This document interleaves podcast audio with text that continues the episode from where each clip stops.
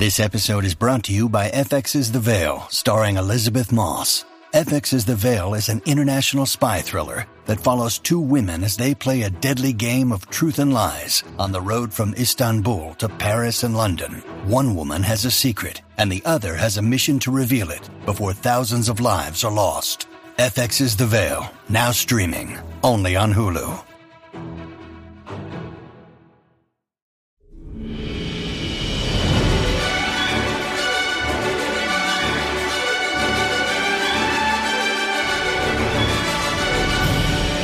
There, and welcome to Thank the Maker, a podcast about heroes, princesses, scoundrels, hokey religions, ancient weapons, and all things Star Wars. I'm your host, Adam Russell. My name's Nick. Ryan was injured in a lightsaber duel, and he couldn't make it this week. He died in a tragic gasoline fight accident after having a, an orange mocha frappuccino. Um, Either that or the lightsaber accident. You decide. Either way, either way, either way is fine. He ignited a lightsaber near uh, Near a group of male models having a, gasoline fight. while he was getting gas for his car. It happens all the time, you know? People just don't talk about it enough. I, I think that's just sad. Today, we are joined by a special guest. We're talking about, among other things, something that uh, came out today at the time of this recording. Our guest is author Amy Ratcliffe. Hello. Hi, Amy. Hi, thank you for having me on the show. Thanks for doing it. Thanks for being here. Very excited. I've been a fan and a reader of a couple of your books, so it'll be cool to get to know you a little bit and go over those books and hopefully turn on some of our uh, fans to some of your writings. Yeah. I love it. And I mostly know you just from um, Twitter, Nick. Yeah. So it's exciting to see your face. I'm famous on Twitter, also known as I'm on Twitter. Amy has um, written quite a bit of stuff for Star Wars, including a few books, quite a bit for Star Wars Insider, the official Star Wars magazine, StarWars.com. And you're just, you're all up in the universe. So many cool things. I just, I really like Star Wars a little bit. So do we. It's weird.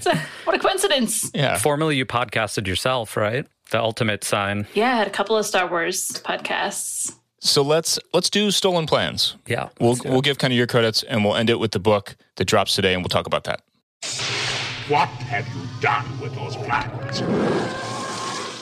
Amy Ratcliffe, author, writer, blogger, also. Would you Yeah, say? I'd say blogger. Yeah. Definitely started that way. Hmm. So, yeah. Like I said, Star Wars Insider, a dozen or so bits in, in Star Wars Insider magazine, a bunch on StarWars.com. She also wrote. I say she like you're not just looking at me right now, but you are. Right now. A book called uh, Star Wars Women of the Galaxy, Star Wars Jedi Mind, Peace, Knowledge, Harmony, and Other Lessons of the Force. Such a long title. it's, it's a lot of words, and it's so good. Which is kind of about mindfulness for. Is it kind of an all ages book, or is it meant for younger folks? Definitely uh, all ages. Yeah, I browsed it a bit, and it's awesome. I hope it's all ages because I read it and I love it. Also, a short story called "Heroes of the Rebellion" from the from a certain point of view. The Empire Strikes Back uh, 40th anniversary collection of short stories, which is so cool and has added so much and filled in so many blanks. I'm just obsessed with it. I'm so glad that they did this. It's amazing. And um, your story, well, maybe we'll talk about it briefly, but it's I haven't read it, but from what I've read of it, it's definitely a unique idea.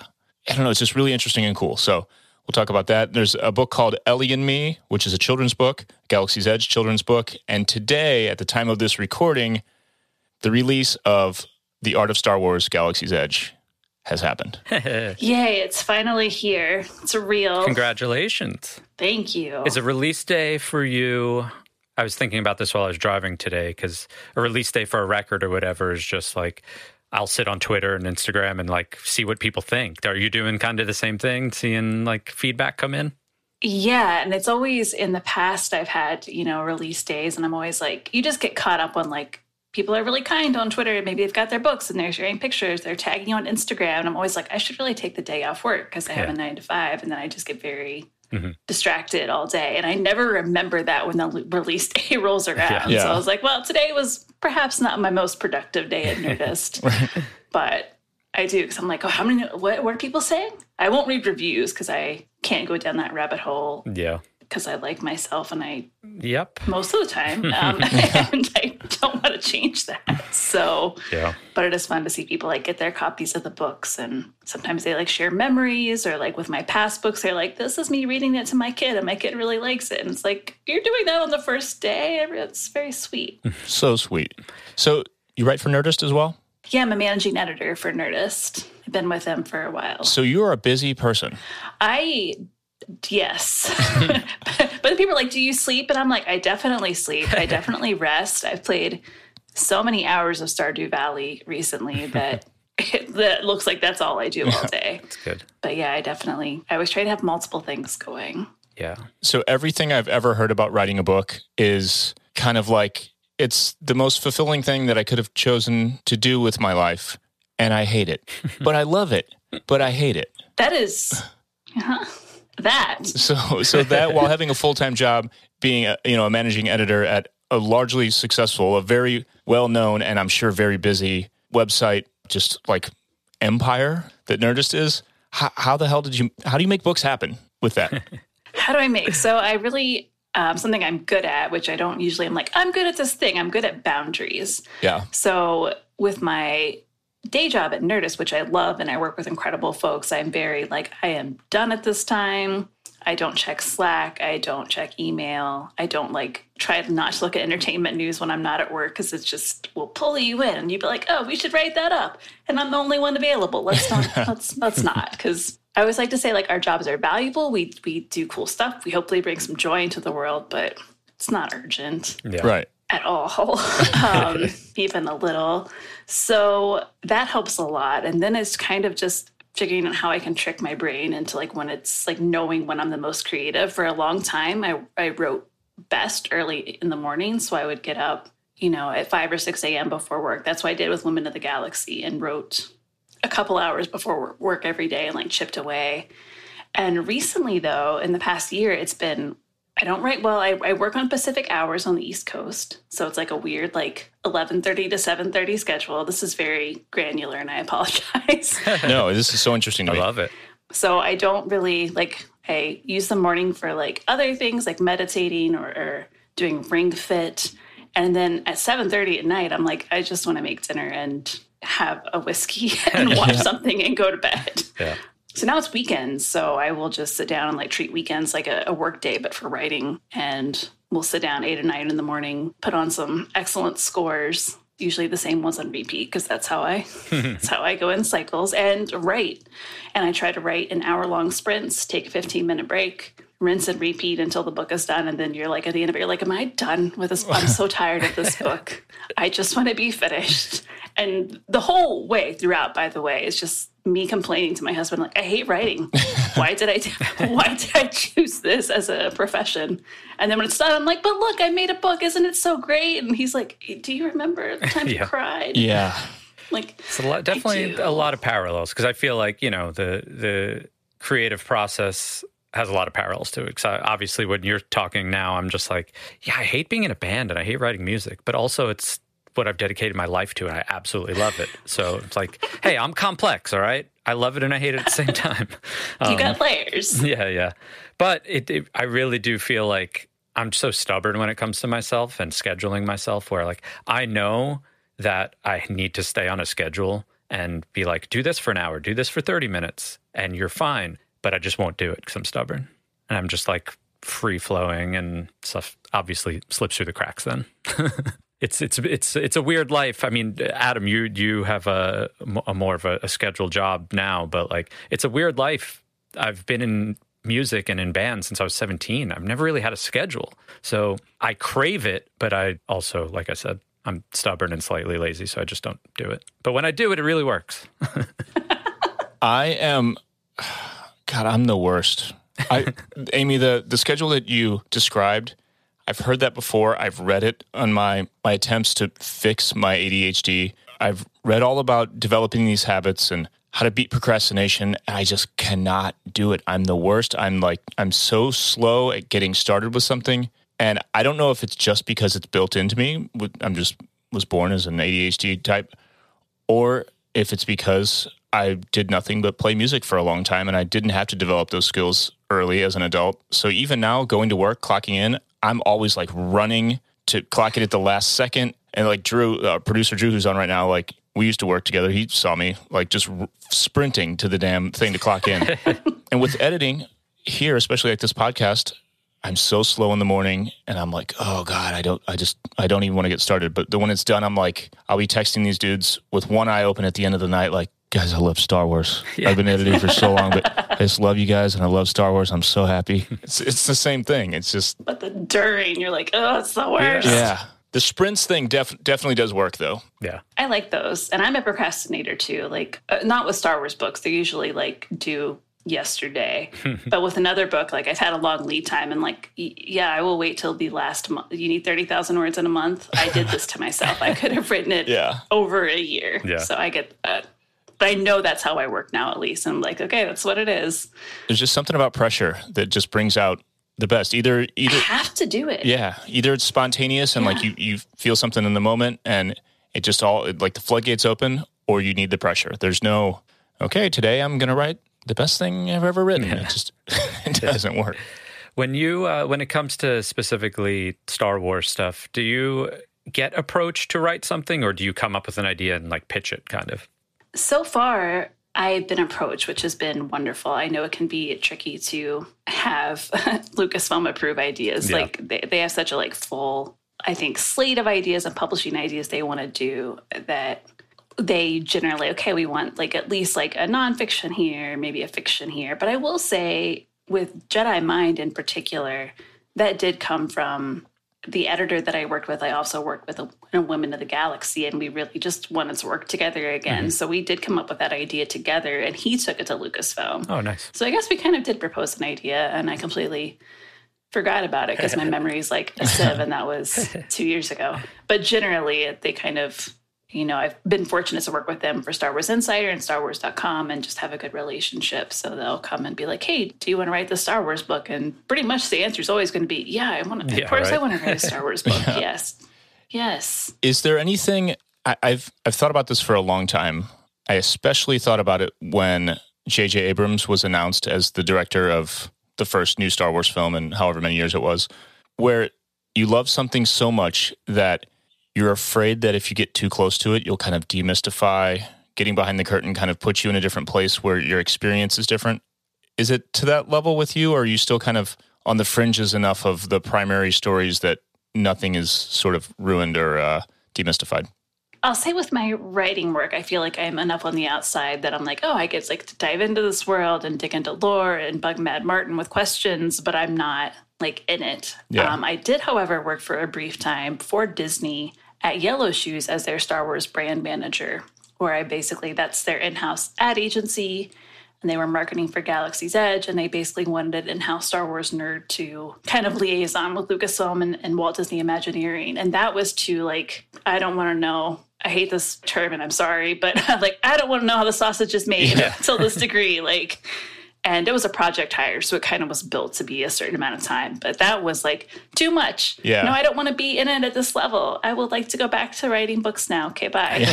Yeah, I obviously the example I made is like at the highest level of that, but I, I just I imagine J.J. Abrams having this conflict like, okay, do I do this and just completely get on the inside and demystify the whole thing for myself, or do I just let some other ass bag do it and maybe mess it up?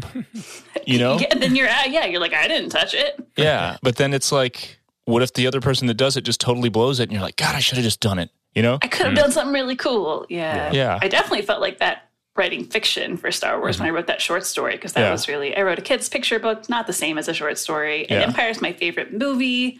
And so it was a lot of I'm like, oh, this could be really bad. Yeah. So on that specifically, I had a question. You wrote the short story. How closely, in this case, this is, I mean, you're dealing directly with canon. So how closely do you work with Lucasfilm Story Group on something like that versus Jedi Mind? You're kind of interpreting things about the Force, but you're not, you're, you pulled a lot of quotes and things, and it was really about interpreting those quotes for mindfulness. What's the kind of balance there? Pardon the pun. No, that's a good. Um, well, um, I'm sure I will make a forced pun at some point. So, uh, no, that's a good distinction that you mentioned because when I write, you know, nonfiction Star Wars, so to speak, versus fiction, like the notes I get are different. And almost in all cases, they go through whichever editor I'm working with. So depending on the publisher I work, I tend to work directly with an editor at the publisher who then kind of is the send stuff off to Lucasfilm Story Group and usually Lucas Lucasfilm PR sometimes if it's nonfiction. Who knows who else? Yeah. And so I get it back. When I get the document back, I see Story Group's notes on whatever it is. And with a short story, it was a lot of, you know, my my particular story is set on Hoth, which means I had to be very careful about winding around everything we see on screen right. and making sure like there was a lot of discussion my characters like a propagandist for example and there was a lot of there were a lot of notes about would the rebellion really let her go to the secret base if it's Yeah. super top secret and like to think about those kind of things and also like they'll double check like hey like i need a character here i totally made up this name if you want to use someone else that's fine and versus like on nonfiction where it'll be there's still some of you know kind of basic fact checking yeah, yeah. but largely it's the comments are more i guess thematic or general versus Yeah, yeah. Yeah. this character like i wrote a han solo line well actually my husband gave me the idea for it in the fiction story which is great and when you get a note there's like oh this is perfect han Oh yeah. from lucasfilm publishing like That's like okay that i mean i didn't write the line my- but still pretty still- cool Yeah. Did you consider retiring after that?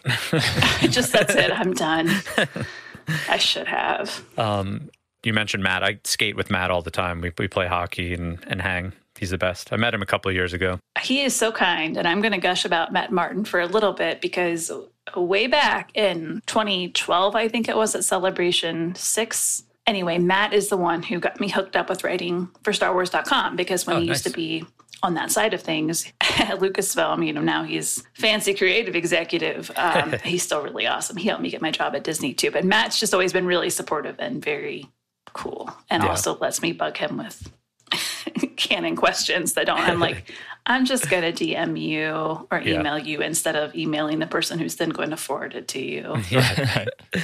Yeah, I'll, we've you know the last month or so we've I've gone up to Burbank to him and AJ and my girlfriend will just skate and play hockey a little bit. And a couple of times during the pandemic we had movie night in our other buddy's uh, backyard but it's just it's good because I ne- I don't want to be probably what he gets all the time from other people. Like I don't want to I almost to a fault don't ask him about Star Wars you know Yeah. because I'm just like I get that. yeah, I, I let him if he wants to talk about something, he could talk about something. But I, I'm not going to ask a question that I know he's just gonna be like, I can't talk about that. You know, like I'm not Yeah. gonna be that type of person. I, I think that's good.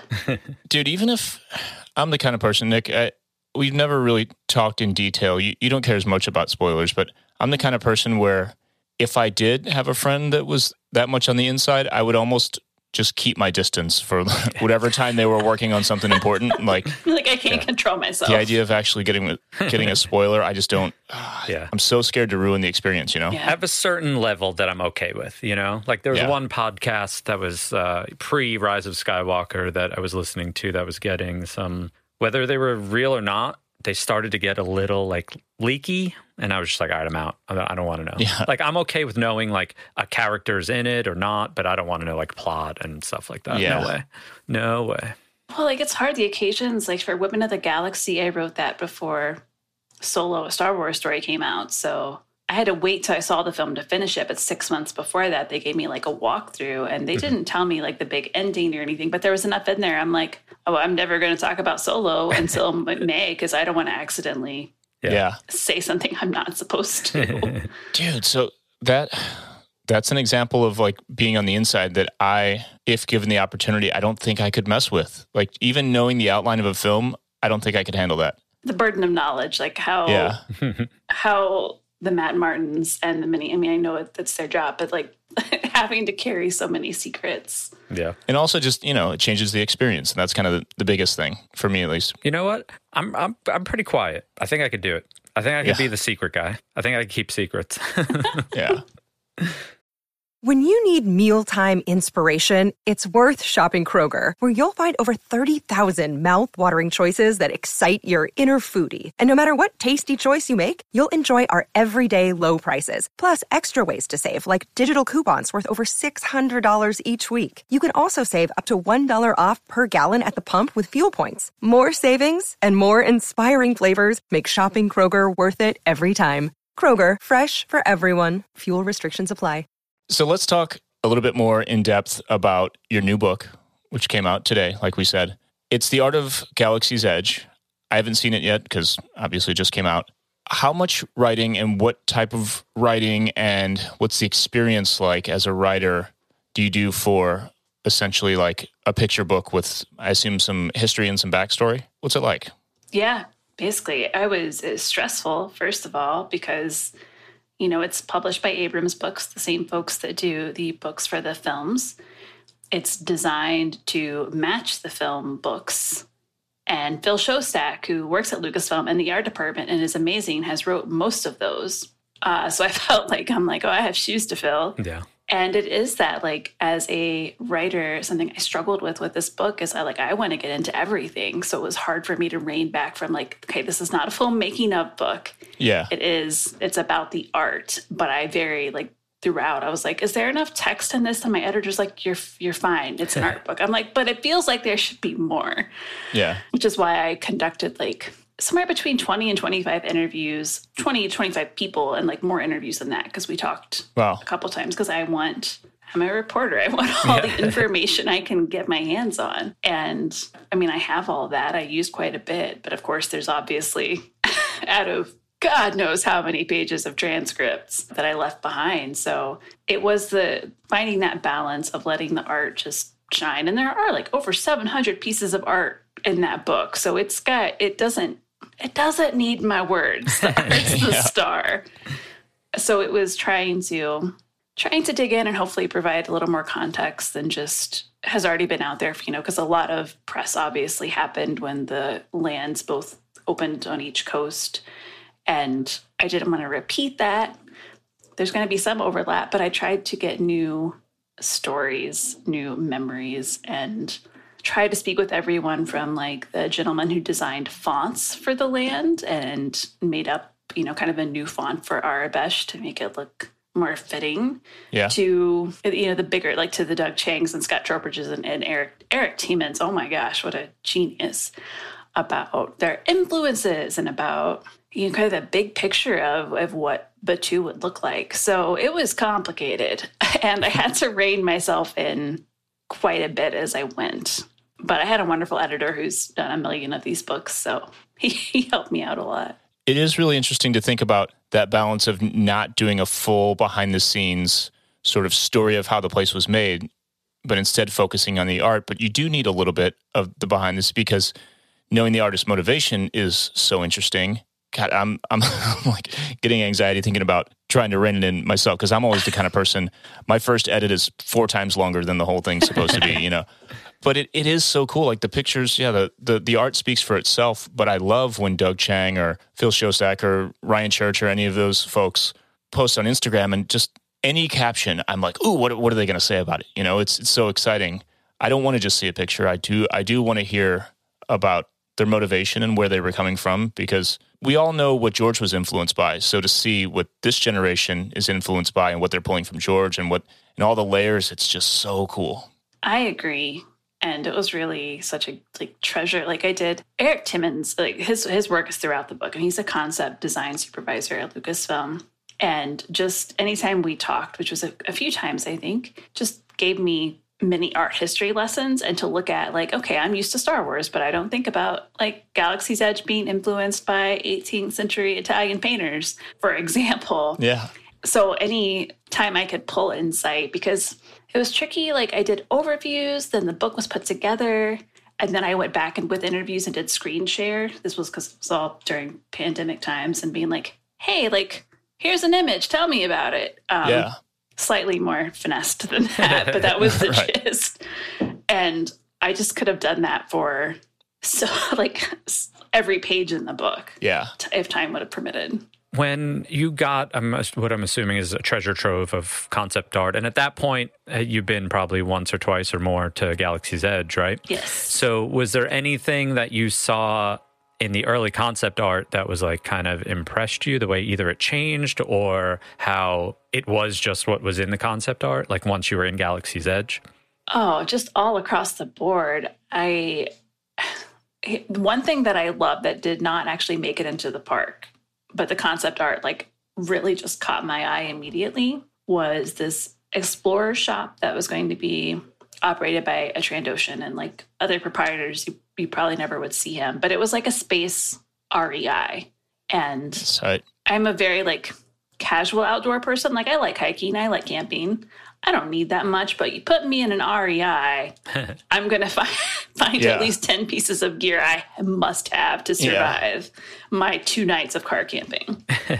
um, so, seeing the concept art for the Star Wars version of that, and I talked to, I believe, Rick Lim about designing and just kind of how they were imagining what the walls would be filled with and how they would kind of translate this idea of, yeah, if you were to go on like out into the wilds of Batuu on expeditions, what would you need and what would that look like in the context of Star Wars? Like that concept art, super cool, super cool. And, Yeah. and it's not in the park, maybe one day, but what a fun idea! Like, and I just like knowing that they thought they just in that blue sky phase just throw it all out there. And i think that was kind of too like the scope of it clearly. I just like because i just did get that access to a digital treasure trove of uh, i don't know if 700 pieces made it in the book over 700 there were probably thousands of images. Ugh.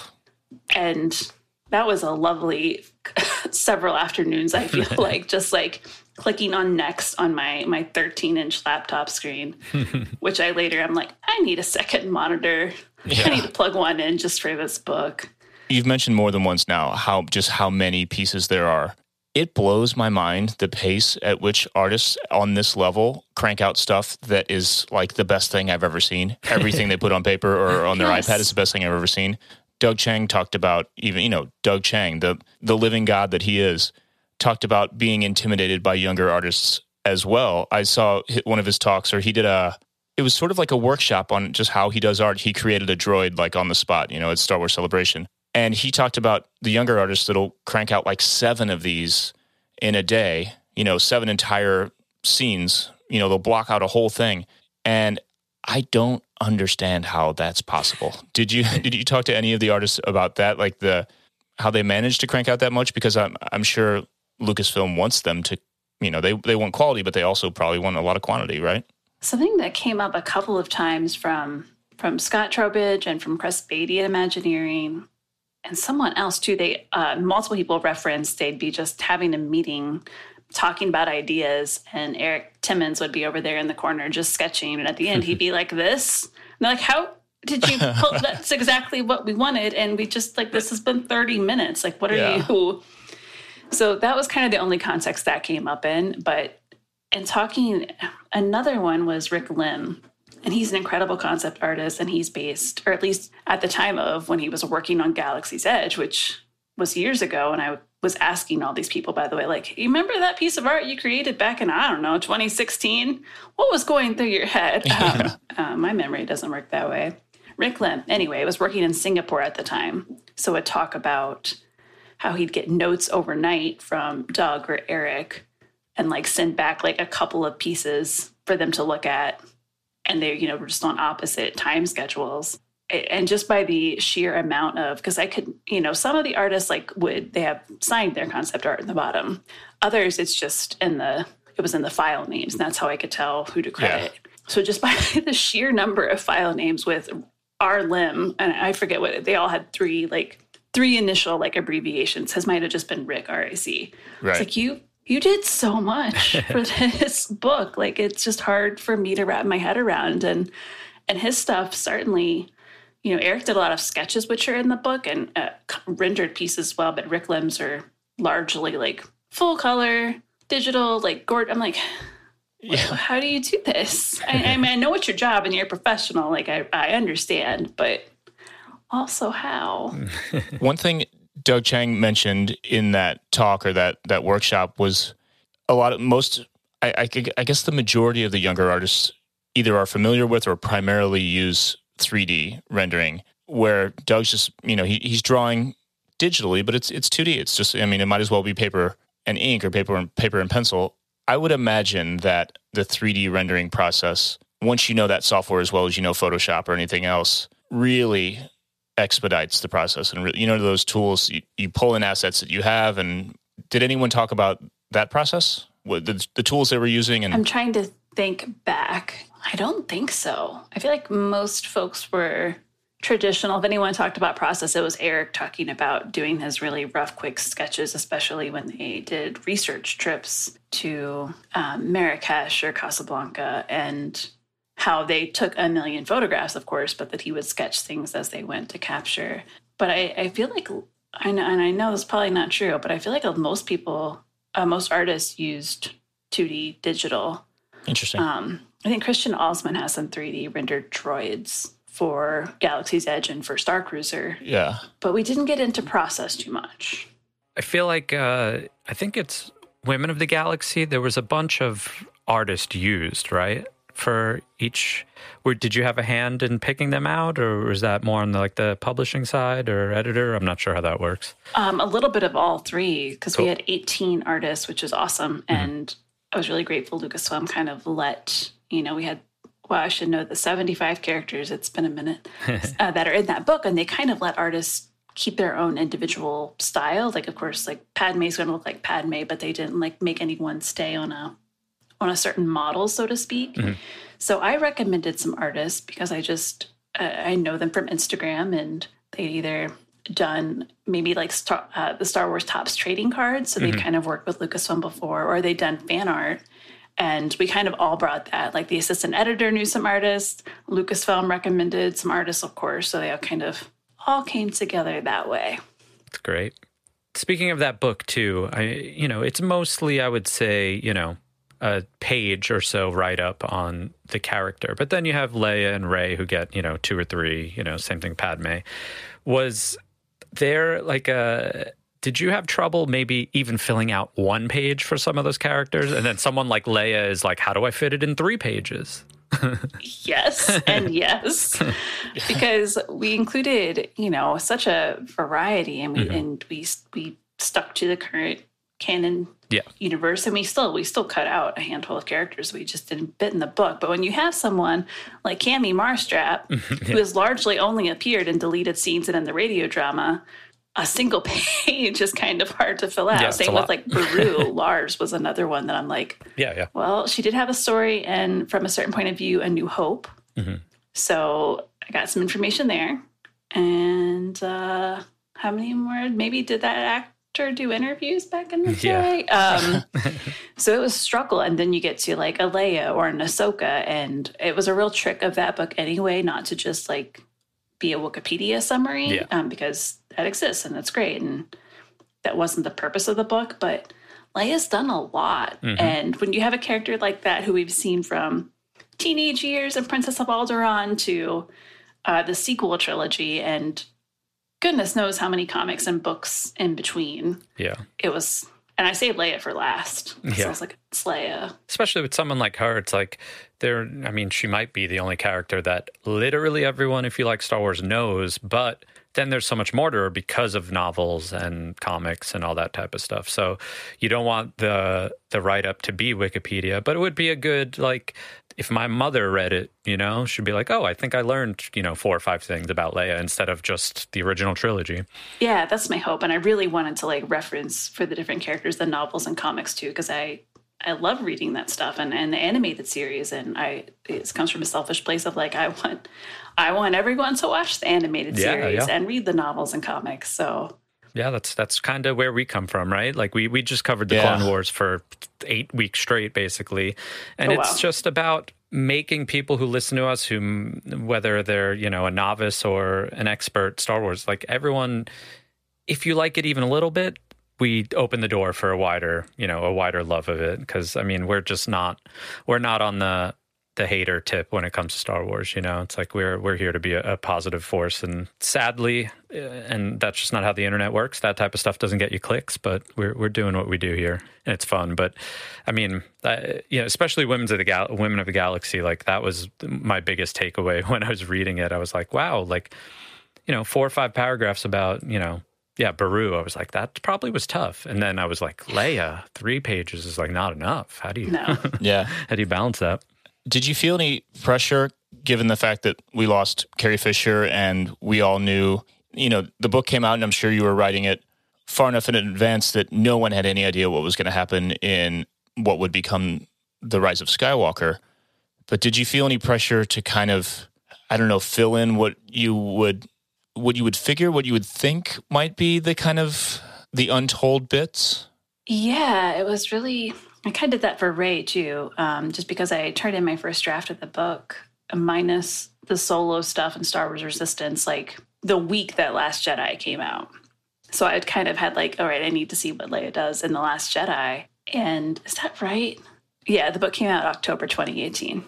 So seeing the Last Jedi kind of helped me fill in. Okay, this is where Leia is in this film, and you kind of have to like it. It is Carrie Fisher, and the book too was not just about the characters, but when I could bring it up and when it made- made sense to bring it up, like certainly with Carrie Fisher, uh, the actors who played them or voiced them, and just someone like the tremendous impact they've had on fandom and on fans around the world, not just women and and people of all ages, you know.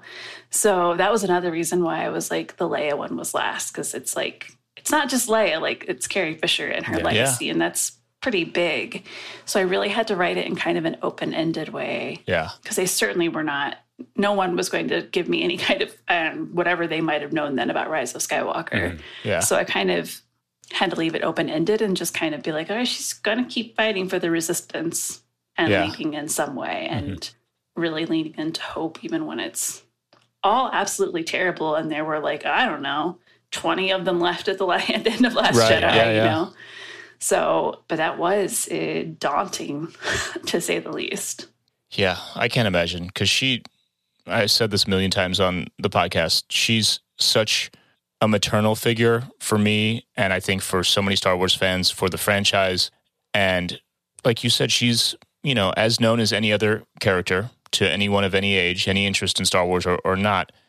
So she's she's just like she's like a figurehead, you know. And, and being gone now, I don't know. There there aren't words to describe what she is for me and for everyone uh, who cares about this this universe. Oh, and it it was a such a small thing, but we dedicated the book to her, which made me That's made that's me great. really happy. Yeah. It's, Yeah. I'm repeating myself to podcast listeners, but I'll say it since Amy's here. Like in my adult life, Leia is my favorite Star Wars character. You know, growing up as a kid, and you know, I was born 1980. Obviously, Luke Skywalker is going to be my guy.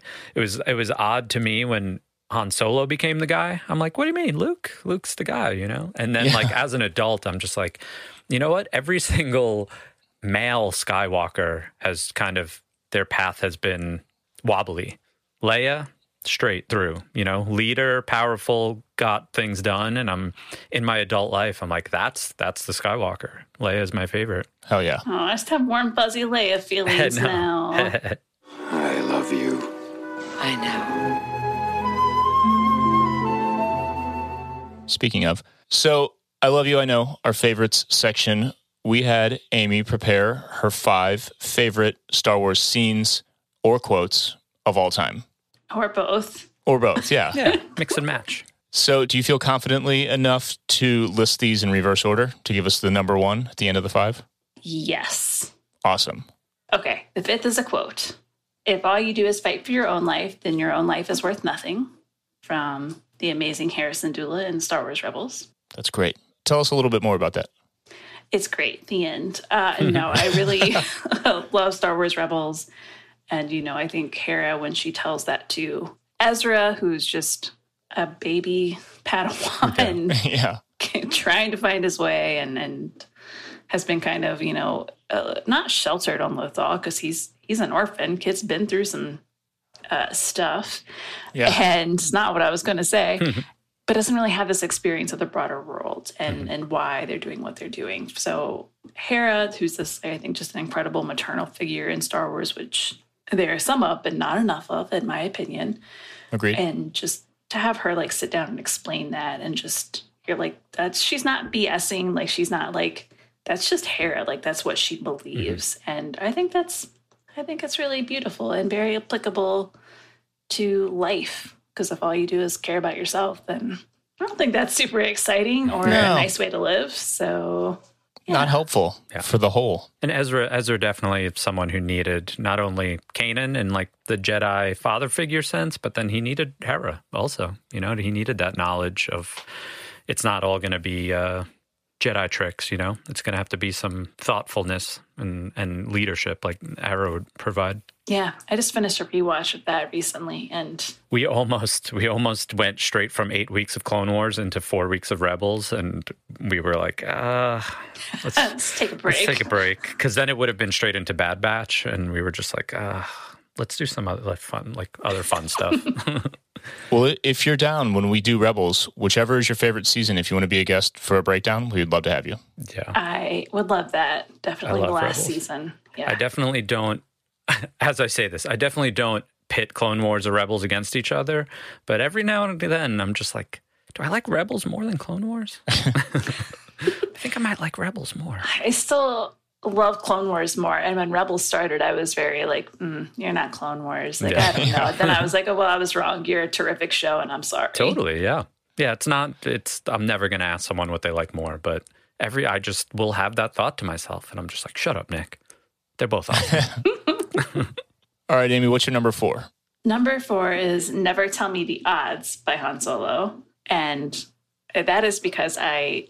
It's such a hallmark of his character to be that confident and that cocky and just full of swagger. That's like, I'm just going to do this.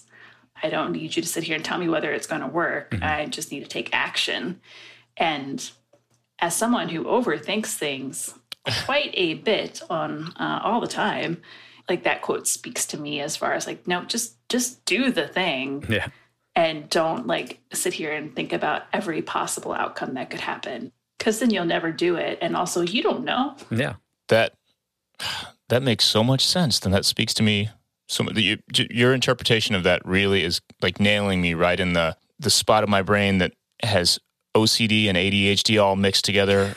it's just like, dude, just do it. Just sh- just shut the hell up and just do the thing. do the thing. I'm thinking about now the things that I should be doing that are on my list. I'm like, just just do that thing. It's just Yeah. That's a later Amy problem. All right, number three. Number three is uh, Qui Gon because Qui Gon is my favorite Jedi. Underrated. Truly underrated. And man, I'm glad we got more of him in Master and Apprentice. But when he tells little Anakin, always remember your focus determines your reality. I know that's like a go to popular quote, but I think it's kind of a good life motto. Yeah. Fits in that mindfulness area. I feel like. Oh, you know. yeah. Qui Gon's like a walking, like every, nearly everything he says, I'm like just walking mindfulness lesson. So helpful for the Jedi mind. Thanks, Qui Gon.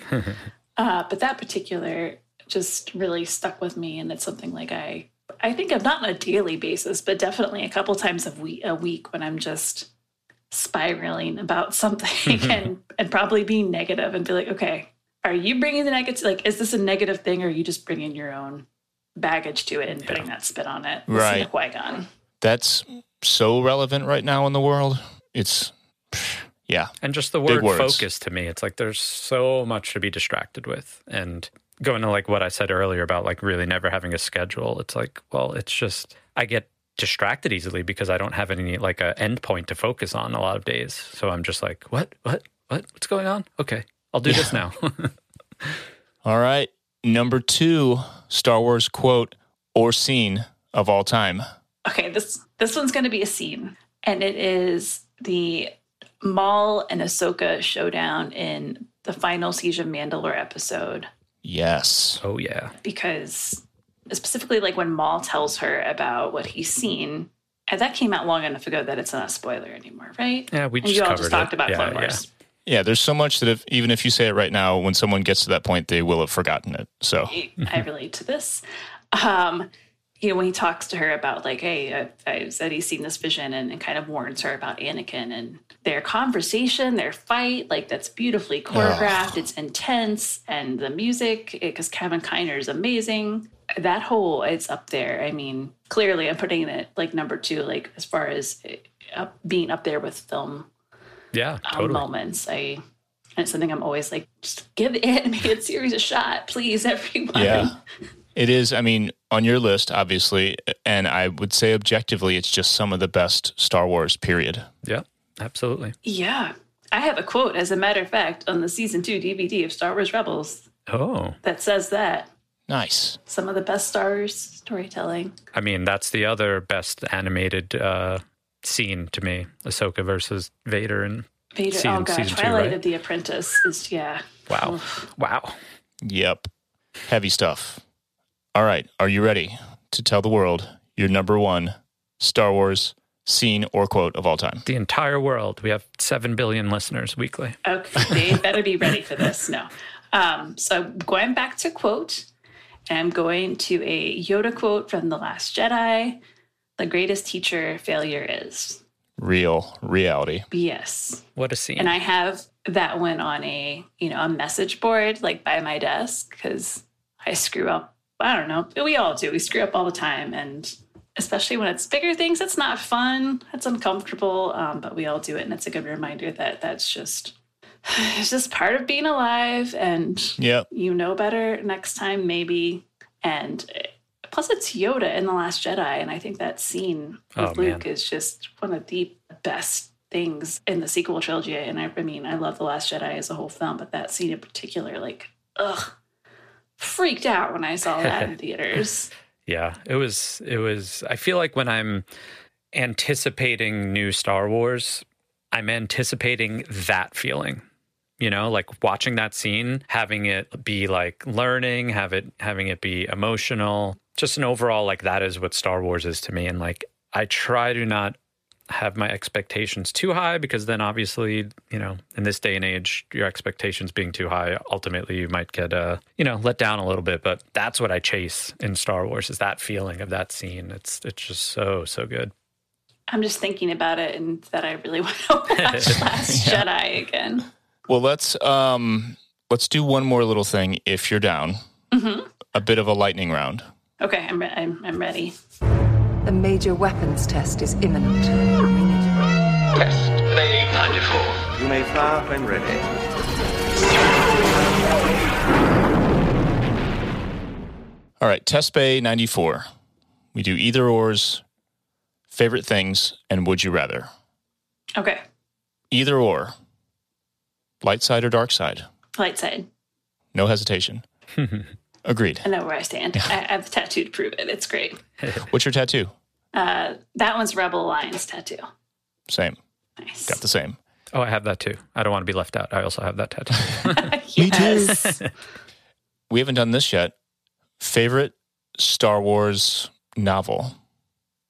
Lost Stars by Claudia Gray. I have to think about that one because there's of, there's so many good Star Wars novels, but that one was one of the early ones published. I feel like in this new current storytelling universe, and it's a story uh, that's kind of like a little. I love romance first of all, and it's it's a YA novel that has like flavors of Romeo and Juliet with uh, a girl and a boy are teenagers. They grow up together on this kind of backwater planet. They both join the Empire. One of them defects, but then they're still like have all their history and they still love each other. But now one's with the Empire and one's with the rebellion, and it gets intense. And uh, uh, and Claudia Gray, like she's a wonderful storyteller. I have not been let down by any of her Star Wars books Yeah. yet. But that's my favorite, and I really want Disney Plus to please make it into a limited series. Yeah, that sounds great. I have not read that yet. I think the only book I've finished, I'm definitely a slow reader, um, but Star Wars novels are the only novels I read, really. I don't know if that's good or bad for my life, but um, Bloodlines I really loved. That was my favorite uh, novel, Star Wars novel that I've read. Um, and I actually just started Master and Apprentice, like literally just started it. I'm probably one chapter in, so I'm excited because I know she's great, and then Qui Gon and Obi Wan's gonna Make me real happy. I'm excited for you. Yeah. You're going to go on a journey. It's going to be amazing. All right. Would you rather? This one comes from the Discord from our friend Johnny Amazich. Would you rather own a real life lightsaber, but it only makes the Owen Wilson wow sound instead of the lightsaber sound? Or have a real life X Wing, but you can only fly it for five minutes at a time? Oh, that was a little tougher, but I'm going to go X Wing because I feel like I'm way too clumsy and to be trusted with a real lightsaber that could cut off limbs or cut my house in half. Like, who knows? yeah. um, so X Wing with tiny flight times, which I also have a tattoo of. Same. Uh, an X Wing. I love it. With my Rebel Alliance symbol, I have two of them, like like uh, sparrows. Oh, cool. Nice. That's cool. So X Wings have hyperdrives, right? Yes. Yes, yeah. obviously. Okay. So wait a minute. I'm I'm just trying to think. If you could drive it five minutes at a time, you could go pretty far. That's with a hyperdrive. Yeah.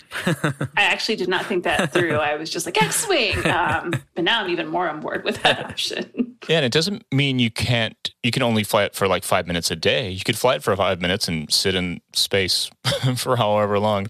You're required to wait before you can fly it for another five minutes. Mm-hmm. And I just, think that's clearly the better option. yeah. My apologies to Owen Wilson. wow. All right. Um, we usually wrap when we have a guest. We usually wrap with a little, uh, you know, a little guest segment. What are you doing right now? Kind of plug your new stuff thing. But we talked a lot about your new stuff. So actually, here's a question: Do you, as I mean, I, I imagine as a writer, as a purist, you would prefer someone to go get a book in a bookstore and pick it up and have that experience. But do you, as also as a a younger person, as like a non-boomer, have any preference on where someone buys your your books? I, of course, do love the bookstore experience, especially as a bookworm nerd.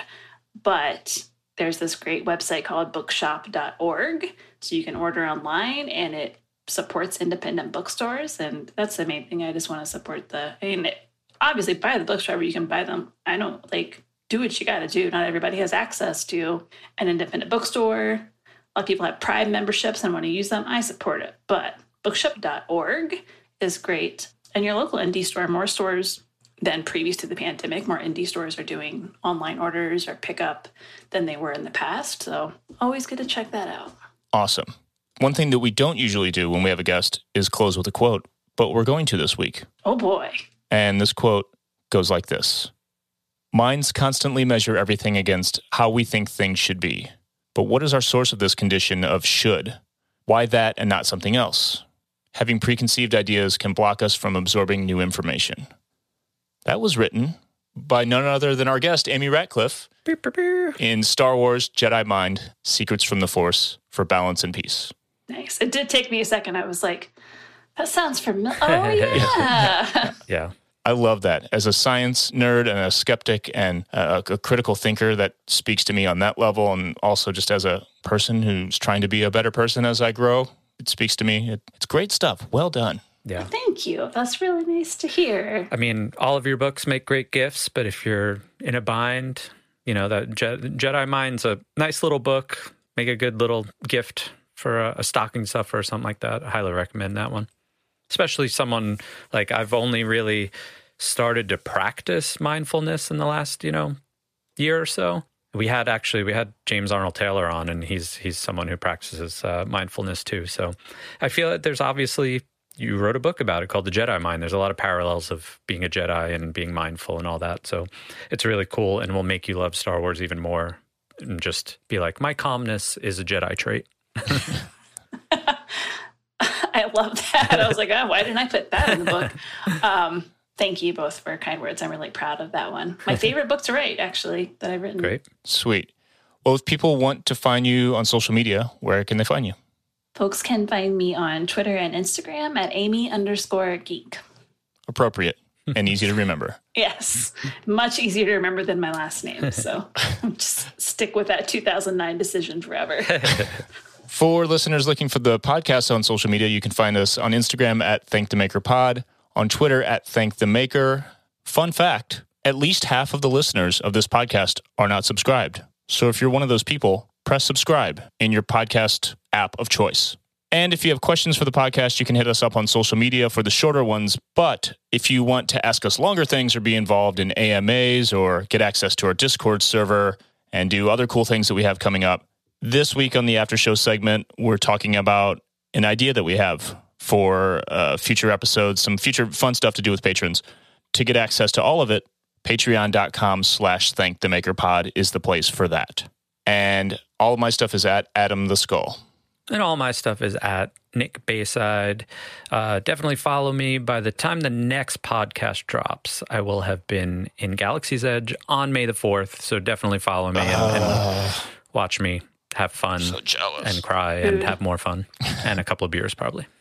And also, we have new merch at thankthemakermerch.com. Oh, yeah. We have a new shirt that I'm so pumped about. Amy, are you familiar with the campaign to investigate hashtag investigate Endor? I I am not. I am intrigued. Uh, we started talking about this when we did the Return of the Jedi episode, I don't know, sometime early last year. You ever wonder how the Ewoks had a woman's dress that just happened to fit Leia just laying around in a village full of tiny little bears? It is pretty suspect. Yeah, they ate that lady. That's where that dress came from. they are murder bears. So, yeah, the murder. yeah. Yes. So there's been a meme going around. It's the Bert and Ernie meme where uh, one of them's talking, the other's like, laying with his eyes open, like, "Oh my god!" And it has gone viral in the past like week. And we just happen to have a merch design lined up that we'd been dragging our feet and putting out. So now it's out because the world is asking, where did that dress come from?" So What really happened? Well, maybe you could uh, get a short story in uh, a certain point of view, Return of the Jedi, and you could write that story. yes, Yes. I love this, like, but uh, but like true crime style is how I would do. I'd listen to a whole season of, of like Serial about that if there was a Star Wars version. One hundred percent, yes. I love that. Talk to the folks and make it happen. I'm just, I will call up my friend. Uh, you can't even say like George Lucas anymore because he doesn't. But you know what I mean. Call up Kathy and, and make some moves. On it. All right. Well, Amy, again, thanks for being here. Thanks, Amy. Thank you all. This was really fun. Thanks for having me. Everybody, thanks for listening. And until next time, may the force be with you.